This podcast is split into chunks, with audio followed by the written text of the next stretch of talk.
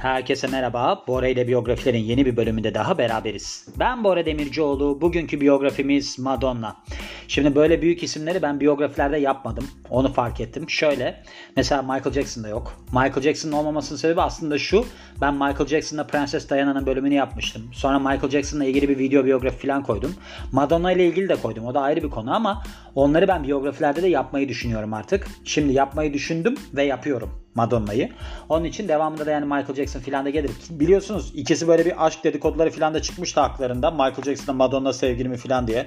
Sonradan reklam olduğu anlaşıldı filan. Onunla ilgili bu arada biyografilerin Instagram hesabında da var konu. Oradan da bulabilirsiniz. Şimdi Madonna yani artık Madonna'yı konuşacak bir taraf yok bence. Kadının net değeri ne kadar biliyor musunuz? 800 milyon dolar. Ben bu zamana kadar en yüksek şeyi görmüştüm. Bu Yoko Ono var ya John Lennon'ın karısı. Onun 300 milyon dolar yazıyordu. Ben 800 milyon dolar ilk defa gördüm. Hani bir insanla ilgili olarak benim değerim 800 milyon dolar hiç eder mi acaba ileride filan çok merak ediyorum. Ama açıkçası zannetmiyorum. Şimdi Madonna ile ilgili olarak bakarsak 16 Ağustos 1958 doğumlu. Şimdi buna başlamadan önce şunu da söylemem lazım. İnternetim kesildi. Nasıl internetim kesildi? Şöyle oldu. Şimdi ben yeni bir modem aldım. Yeni modem aldım çünkü evdeki internet çok yavaştı. Kendi evimde de kalmıyorum. Böyle karışık bir hayatım var. Sonra neyse bu modem çok yavaş olduğu ve de ben başka kendi evime çıkacağımı düşündüğüm için bir süre sonra pek ilgilenmedim. Ama ben çıkamıyorum. Yani sonuç olarak böyle bir şey gelişti. Ben de dün dedim ki yeni modem alayım bari. Onu takayım çalışsın. Çünkü daha önceden ben aradım servis sağlayıcı. Dedim ki böyle böyle bir sorun var. Dedi ki sizin modeminiz çok eski. 2015 yılından itibaren kullanıyorsunuz. Hani modemden sorun olabilir. Ben de dün gittim böyle antenli antenli modemlerden bir tane buldum. Aldım. Üzerinde de yazıyor işte kolay kurulum filan falan. Neyse kolay kurulumla yapacağız güya. Ben taktım. Hiçbir şey olmadı. Çalışmıyor. Adamlar aradım çalışmıyor. Önceden evde yavaş bir internet vardı ama vardı. Şu anda hiçbir şey yok. Şu an kafam o kadar rahat ki hani artık hiç kaygım da kalmadı bir şeyim de kalmadı. Şimdi benim daha önceden bu aslında biyografilerin falan çok hızla geliştiği bir dönem vardı. Yani ben her gün biyografi eklerdim ki şu anda da öyle. Her gün biyografi eklerdim. Her gün benim Besin Piramidi diye başka bir podcastım var ona bölüm eklerdim. Oradaki sebep de neydi biliyor musunuz? Çünkü benim o zaman da bilgisayarım bozulmuştu. Hala da yok bilgisayarım bu arada. Bilgisayar bozuldu. Bilgisayar şöyle bozuldu. Psikolojisi gelişti bilgisayarın. Mesela bir gün çalışıyor bilgisayar. 10 gün çalışmıyor. O bir gün çalıştığında ben film filan izliyorum. Kalan 10 gün boyunca işte ben çeviriler yapıyorum. Kendimi geliştirecek şeylere yöneliyorum filan. Şimdi bugün de öyle oldu. Mesela ben bugün sürekli çeviri yaptım. Çeviri çeviri çeviri. E şimdi eve geldim. Dışarıdaydım eve geldim. E şimdi dedim ki ben ne yapacağım? Hani izleyecek bir şey yok hiçbir şey yok elimde. Ben dedim bari Madonna'yı ekleyeyim şimdi. Çünkü benim için anısı olan bir insan. Merak etmeyin doğum tarihini bir daha söylerim. Unutmuş olabilirsiniz. Onu bir daha döneceğiz yani. Şöyle ben zannedersem 91 yılıydı. Madonna Türkiye'ye gelmişti konsere. O konsere geldiği yılbaşı gecesi benim için korkunç bir yılbaşı gecesiydi. Çünkü ben genellikle insanlarla anlaşamayan birisiydim. Yani 8 yaşında da anlaşamıyordum, 18 yaşında da anlaşamıyordum, 28 yaşında da anlaşamıyordum. Ne zaman ki ben kendimdeki özellikleri anlamaya başladım, baktım ki ben anlaşamıyor değilim. Ben anlaşmak istemiyorum. Çünkü insanların büyük bir kısmı bana çok sığ geliyor. O zaman da konuşacak bir şey bulamıyorum. E dedim ki ben demek ki her şeyin bir gelişimi var. Şimdi o yıl başına gittim. O yıl başında çünkü Madonna'nın konseri vardı. Benim annemin arkadaşları o konsere gitmişti. Ben de yılbaşı kutlamanın içerisinde hiç konuşmak istemediğim çocuklarla beraber oturuyordum. Çok canım sıkılıyordu. Onu da hatırladım. Yani bana her şeyi bir şey hatırlattığından dolayı. Evet gelelim tekrar Madonna'ya. 16 Ağustos 1958. Umarım hatırlamışsınızdır şu anda. Hani demin de söylediğim gibi 63 yaşında Aslan Burcu. Aslan Burcu demin de bahsettim ben. Demin değil daha önceki biyografilerde. Aslan Burcu kadınıyla Akrep Burcu erkeği perfect match. Nasıl? Şöyle. Akrep Burcu Aslan Burcu'nu bir ısırır yığılır kalır. Hiçbir şey yapamaz yani. Çok tehlikelidir akrep aslanla eşleşme konusunda. O yüzden Madonna ayağını denk al diyorum buradan. Takma isimleri M, M, Mo, Emo bilmiyorum ne olduğunu. Match, The Material Girl, The Queen of Pop, Maddie, Noni, Esther, Queen of Reinvention. Yani bayağı bir takma adı var gördüğünüz gibi. Also Alnes olarak da bilinir yani. Madonna Louise Sissoni ve Amerika doğumlu, Michigan Amerika doğumlu ve de ünlü olduğu kısım ne? Şarkıcı ve de söz yazarı olmak. Aynı zamanda dansçı da aslında. Eşleri kimdi? Şampen'di. 1985-89 yıllar arasında. Bu da unutamadığı erkekler arasında Şampen. Şampen biliyorsunuz geçmişinde çok böyle bir şey bir insan. Asi bir insan. Guy Ritchie var. 2000-2008 yıllar arasında. Bu adamın da film kurgularını severim ben. Hızlıdır filmleri genellikle. Seviyorum. Ve bakalım devamında devamında başka bir şey var mı? Evet başka da bir şey. Ha bir kurul, kurduğu firmaları var. Maverick, Maverick Films, Maverick Records, Semtex Girls, Racing Malawi, Truth or Dare by Madonna, Hard Candy Fitness. Bakın Hard Candy ne demek biliyor musunuz? Hard Candy sert şeker ya. İngilizce argoda erekte olmuş penis demektir Hard Candy. Yani onun için aklınızda bulunsun. Kalkıp da sert şeker falan gibi şarkı sözlerine kalmayın. Genellikle bunun ikinci anlamında kullanılıyor. Hatta bir film vardır Hard Candy diye. Bir adamın cinsel organıyla çok uğraşan bir kızı anlatır. Hard Candy. Böyle pedofili bir adamla ilgili bir filmdir. Onu da izlerseniz onun anlamı da odur yani. Tabii ki bu yani benim ilgi alanıma girdiği için çok böyle şeylerini araştırmayı sevdiğim için bildiğim bir şey. Peki kimdir? Madonna Queen of Pop yani pop'un kraliçesi olarak sıkça tanımlanan günümüzün en popüler uluslararası artistlerinden, sanatçılarından birisidir. Katolik bir ailede dünyaya geliyor ve annesi aslında dinini çok sıkı takip eden birisi. Annesinin ölümünden ve babasının tekrar evlenmesinden sonra Madonna radikal bir değişim geçiriyor ve bir isyankara dönüşüyor. Aynı zamanda dansa karşı çok büyük ilgisi var ve ya bu koleji bırakarak diyor. Burada kolej, lise mi, üniversite mi tam bilmiyorum ama kariyerine devam etmek için okuldan ayrılıyor diyelim. Danstaki kariyerini takip etmek için. Ve hayallerinin peşinde New York'a taşınıyor. Hayat, New York'taki hayat hiç kolay değil ve pek çok tuhaf işte çalışmak zorunda kalıyor hayatta kalmak için. Bunların arasında garsonluk ve çıplak modellik var. Aynı zamanda dans antrenmanlarına devam ediyor ve gruplara katılıyor. Kısa süre sonra da yeteneği fark ediliyor ve ilk sözleşmesini, solo sözleşmesini imzalıyor. Ardından da bu deneyimli performans sanatçısı asla arkasına bakmıyor ve kademeli olarak başarı merdivenlerini tırmanmaya devam ediyor. Pek çok rekora imza atmış ve Guinness Rekorlar kitabına girmiş bir isimmiş. Birazdan bahsedeceğim. Ve pek çok ödülü var. Sayısız ödüle sahip bir stil ikonu olarak görülüyor. Biliyorsunuz bu kadının yani geçmişte böyle giyinen kızlar vardı. Madonna gibi giyinen kızlar vardı. Hatta o kızlar benim sokağımda bile vardı yani. Çünkü neden? O zamanlar böyle bir tane televizyon kanalı var. Hadi iki tane televizyon kanalı var. Madonna görüyorsunuz. MTV bizde mesela bir çekiyordu bir çekmiyordu. Bir şeyler oluyordu. O yüzden yani çok şey vardır. Tartışmalar ve Madonna el ele giden iki tane kavram ve aslında bütün kariyeri boyunca bu sarsıntılarla mücadele etmiş ve onların üstesinden gelmiş bir sanatçı Madonna. Şimdi çocukluğuna bakarsak demin de bahsettim zaten Michigan'da dünyaya geliyor. Kendisinin 5 tane kardeşi var. Christopher, Martin, Paula, Melanie ve Anthony. Annesini daha küçük yaştayken kaybedince bu olaydan çok etkileniyor ve babasının tekrar evlenmesini kabul edemeyerek bir isyankara dönüşüyor. Enstitülere katılıyor. Bunların arasında St. Andrews School, West Junior High ve Rochester Adams High School var. Ve ardından da University of Michigan'a demek ki üniversiteden ayrılmış kaydoluyor 1978 yılında. Ardından okulu bırakıyor ve dansa olan ilgisini takiben New York'a taşınıyor.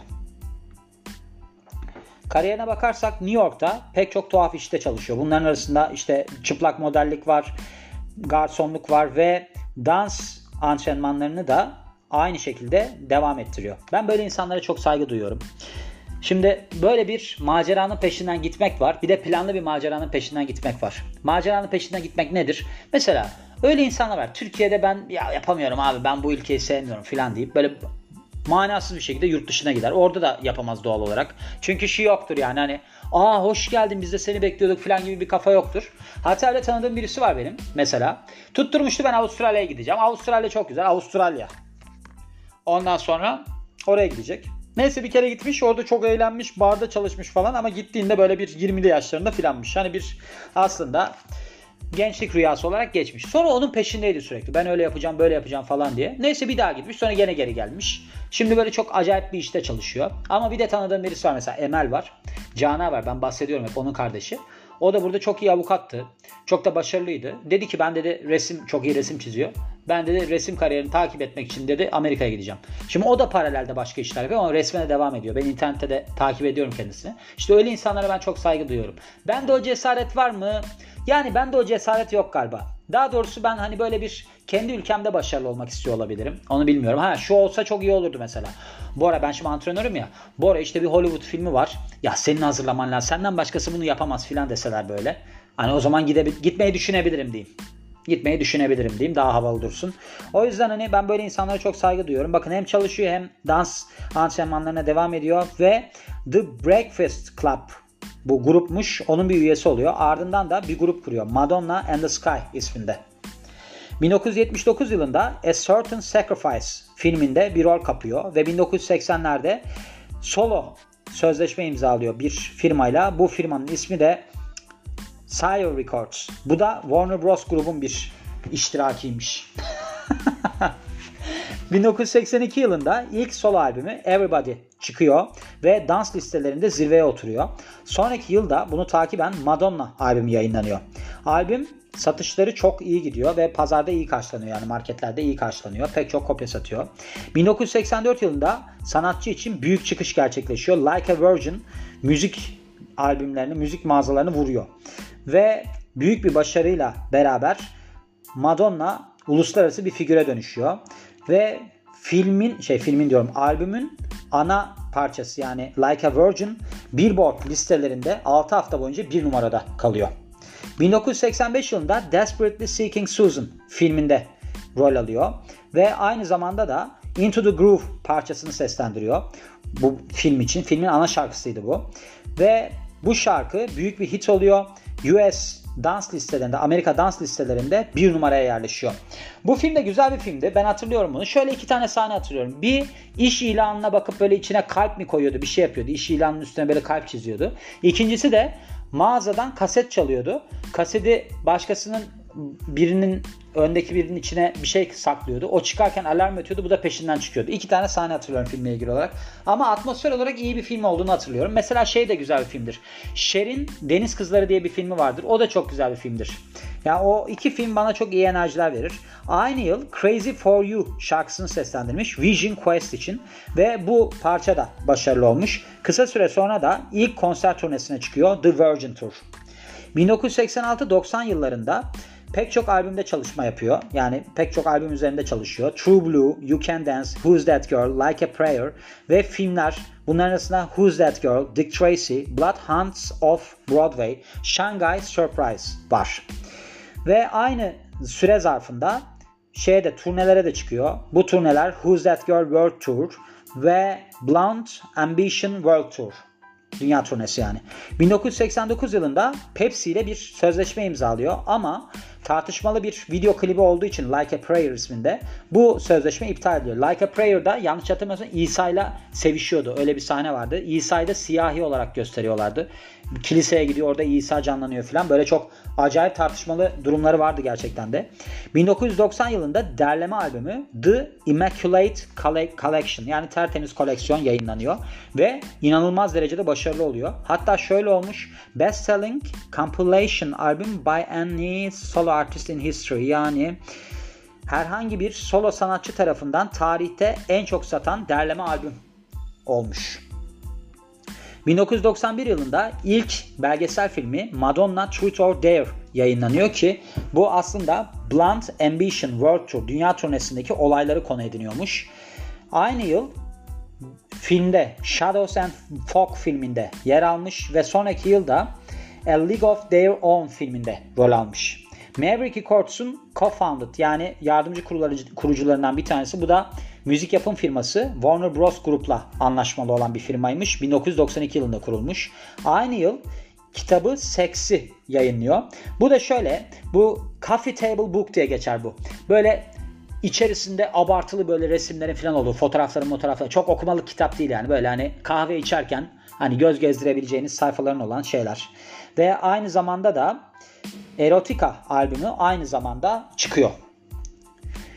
93-99 yıllarında Body of Evidence, Dangerous Game, Blue in the Face, Four Rooms and Girl Six filmlerinde görünüyor. Aynı zamanda da bazı albümler çıkarıyor. Bunların arasında Bedtime Stories ve Ray of Light var. Ki bu da The Girly Show World Tour'un bir parçasıymış. 1996 yılında Eva Peron'u canlandırıyor müzikal drama Evita'da ve bu şeyi performansı ödüle layık görülüyor. Aynı zamanda da büyük övgüler kazanıyor. Hem müzik kariyerini hem de oyunculuk kariyerini kendisiyle alakalı pek çok çelişkiye, çevresinde dönen pek çok tartışmaya rağmen devam ettiriyor. Ve 2000-2012 yılları arasında pek çok filmde yer alıyor. Bunların arasında The Next Big Thing, Swept Away, Eye Another Day, I'm Going to Tell You a Secret, Arthur and the Invisibles var. Aynı zaman içerisindeki albümleri de Music, American Life, Confessions on a Dance Floor, Hard Candy, MDNA bu albümleri yayınlıyor. 2012 yılında konser turnesi veriyor. İsmi de The MDNA Tour. 2015 yılında Rebel Heart isimli albümü yayınlanıyor ve aynı isimli bir konser turnesine çıkıyor. Pek çok yapım firmasıyla ilişkili ve de markayla bunlar arasında başında da bahsettiğim gibi Semtex Girls, Hard Candy Fitness, Truth or Dare var. Truth or Dare by Madonna var. Büyük işlerine bakarsak True Blue albümü Papa Don't Preach, Live to Tell, Open Your Heart gibi parçaları içeren son derece başarılı bir albüm ve zirveye oturuyor Billboard Hot 100 listesine yani en iyi 100 listesinde. Ve albüm 28 ülkeden fazla ülkede, 28'den fazla ülkede listelerde zirveye oturuyor. Derleme albümü demin de bahsettiğim gibi The Immaculate Collection hit oluyor ve müzik tarihinde işte bir solo sanatçı tarafından en çok satan derleme albüm olarak tanımlanıyor. Ödüllerine bakarsak 1989 yılında 10 yılın artisti, mega artist MTV tarafından ödüllendirilmiş. Artist of the Decade olarak geçiyor, mega artist olarak geçiyor. Aynı zamanda pek çok önemli ödülle beraber şarkıcılıktaki oyunculukta da alıyor. İlk Grammy ödülünü 92 yılında alıyor. Bunu da Blunt Ambition World Tour Live'la almış. Bunu en iyi müzik videosu long form yani uzun formdaki kategorisinde almış. 6 tane Grammy ödülü daha alıyor. Bunu da Ray of Light, Beautiful Strangers, Confessions on a Dance Floor ve The Confession Tour'la almış. 96-2012 yılları arasında bu yetenekli sanatçı 11 Guinness Dünya Rekoru kırıyor. Kategorilerde de şöyle kategoriler. Mesela turne başına pardon en yüksek konser başına bir turnedeki en yüksek hasılat rekoru. En yüksek gezegendeki en yüksek ücretli kadın sanatçı, kadın şarkıcı rekoru. En çok İngiltere listelerinde bir numara albüm çıkaran şarkıcı işte bu şeyi Guinness rekoru ve de Super Bowl tarihindeki en büyük izleyici olarak Guinness Rekorlar kitabına girmiş. Aynı zamanda iki kez Juno ödülünü alıyor. Bunu da şarkıları Vogue ve albümü True Blue'la yapmış. 2010 pardon 2006 yılında TRL TRL ödüllerinde kendisine ömür boyu başarı ödülü verilmiş. 2 sene sonra da Rock and Roll Hall of Fame'e kabul edilmiş. Kişisel yaşamına bakarsak 16 Ağustos 1985'te Champagne'le evleniyor ama çift 4 yıl sonra boşanıyorlar. 1995-97 yılları arasında kendisinin personal fitness instructor yani benim gibi bir mesleği var. Bakın şansa bakın adamın. Benim Madonna ile sevgili olmam gibi bir şey. Onunla ilişki yaşıyor. Bu adamın ismi de Carlos Leon ve onunla beraber bir kızları var. Lords Maria Sisson Leon isminde. Ben hatta şeyde storyline'da Borel'e biyografinin storyline'ında bu kızı paylaştım. Bu kızın işte şu anda modayla falan ilgileniyor. Böyle değişik bir kız. Annesine çok benziyor zaten. 2000 aralığında ikinci kez yönetmen Guy Ritchie ile evleniyor ki bu ilişkiden de iki tane oğlu oluyor. Rocco John Ritchie ve David Banda Miguel Sison Ritchie. Ekim 2008 Ekim 2008'de ayrılıyorlar Guy Ritchie ile ve ardından da kendisi Mercy James adında Malawi'deki bir yetimhaneden bir kız çocuk evlat ediniyor. Gördüğünüz gibi ve sonunda da şey demiş net değerinden bahsetmiş 800 milyon dolarmış. Bir de trivia'ya bakalım. Trivia nedir? Ivır zıvır anlamına geliyor yani Türkçe'de. Altın Ahududu ödülünü en kötü aktris dalında 6 kez almış. Bravo tebrik ediyoruz kendisini. Ödüllerine de bakalım. Altın Küre ödülü WE. Bunu bilmiyorum bunun ne olduğunu. 2011 yılında bu film midir nedir? Onda en 2012 yılında almış bu ödülü. Best Original Song Motion Picture yani en iyi orijinal şarkı. Evita 96 yılındaki. Bunda Best Performance by an Actress in a Motion Picture Comedy or Musical. Yani bir filmdeki ya da müzikal ya da komedideki en iyi aktris performansı 97 yılında. Grammy ödüllerine bakarsak 2020 yılında Best Remixed Recording yani remix olarak kazananı. 2008 yılında Best Long Form Music Video. Yani uzun formattaki müzik videosu, klibi diyelim. Madonna The Confessions Tour Live from London'da almış bunu. 2007 yılında en iyi elektronik dans albümü. 2001 yılında en iyi albüm paketleme, pak kapağı. 2000 yılında Best Song Written for a Motion Picture, Television or Other Visual Media. Yani en iyi şarkı yazılmış bir film için ya da televizyon ya da işte görsel medya için yazılmış. Bunda Austin Powers'ın The, Spy Who Shagged Me filmine almış, filmiyle almış. 99 yılında en iyi pop albümü, 99 yılında en iyi albüm kapağı tasarımı, 99 yılında en iyi pop vokal albümü, 99 yılında en iyi dans kaydı, 99 yılında en iyi kısa formda müzik videosu. Bu da Madonna Ray of Light almış. 92 yılında en iyi müzik videosu. Bu da uzun formda. Bu da Madonna Blunt Ambition Ambition World Tour Live. Bunu almış. Bu herhalde long form dediği şey olabilir. Konser videoları falan oluyor ya onlardan bahsediyor herhalde. Kısa da böyle müzik klibi yani. Ondan olabilir. Evet gördüğünüz gibi 20 dakikalık bir biyografi size armağan ediyorum. Yani önemli bir insan. Bence burada çok aslında özet geçmiş. Yani çünkü Madonna ile yatakta falan gibi şeyler var. Bir sürü belgeselleri falan var. Ya bu kadın anlatmayla bitmez. Mesela kendisinin New York'a ilk taşındığında bir ödülde konuşma yapmıştı. Bir tecavüze uğramış. Yani bir adam kendisini evine girip tecavüz etmiş. Onları filan yaşamış. Yani çok büyük zorluklardan geçmiş. Aynı zamanda Blondie'nin vokali var mesela Debbie Harry. Ben onu 3. bölümde mi ne yapmıştım biyografilerde. O da öyle. Yani o kadın da mesela işte Amerika'da zaten kendisi bir evlatlık bir kız çocuğu işte bir şeyler yapmaya çalışıyor falan. İşte evine giriyor bir adam tecavüz ediyor. Onun şey var Chris Stein var erkek arkadaşı o zaman. O adamı da bağlıyor falan. Yani bu adamın gözünün önünde bu olaylar oluyor. Kadın o noktada polise ifade bile vermeye gitmiyor tecavüz uğradığına dair. Sadece adam gitarını çalmış. Diyor ki benim gitarımı çalmasaydı keşke. Yani bu değişik kafalar. Yani her şeyi herhalde göze alma, biraz öyle bir ruhunu şeytana satma. Ne bileyim hani vardır ya öyle şeyler. Öyle durumları içeriyor galiba. Bu derece ünlü olabilmek yani. O yüzden de hani herkesin tabii ki kendi hayata bakışı. Ben bilemem yani. Ama ben kaldıramazdım herhalde. Çünkü çok böyle sallantılı bir zemin. Her an böyle bir şey olmanız lazım. Tetikte olmanız lazım. Bu kadın biliyorsunuz yaşlandıkça iyice çıldırdı. Geçenlerde hatta ben videosunu paylaşmıştım. Kalçasına bir implant taktırdı. Sonra o böyle sorun çıkardı. Tekrar aldırdı falan. Bayıldı mayıldı bir şeyler oldu. Yani insanların da biraz kendi sorunlarının olması gerekiyor böyle sektörlerde. Böyle biraz normal olmamak gerekiyor. O zaman işte normal olmayanın içerisinde normal oluyor gibi bir durum oluyor diyorum. Ve bu biyografinin de sonuna geliyorum. Beni dinlediğiniz için çok teşekkür ederim. Ben Bora Demircioğlu. Yeni bir biyografide görüşmek üzere. Hoşçakalın.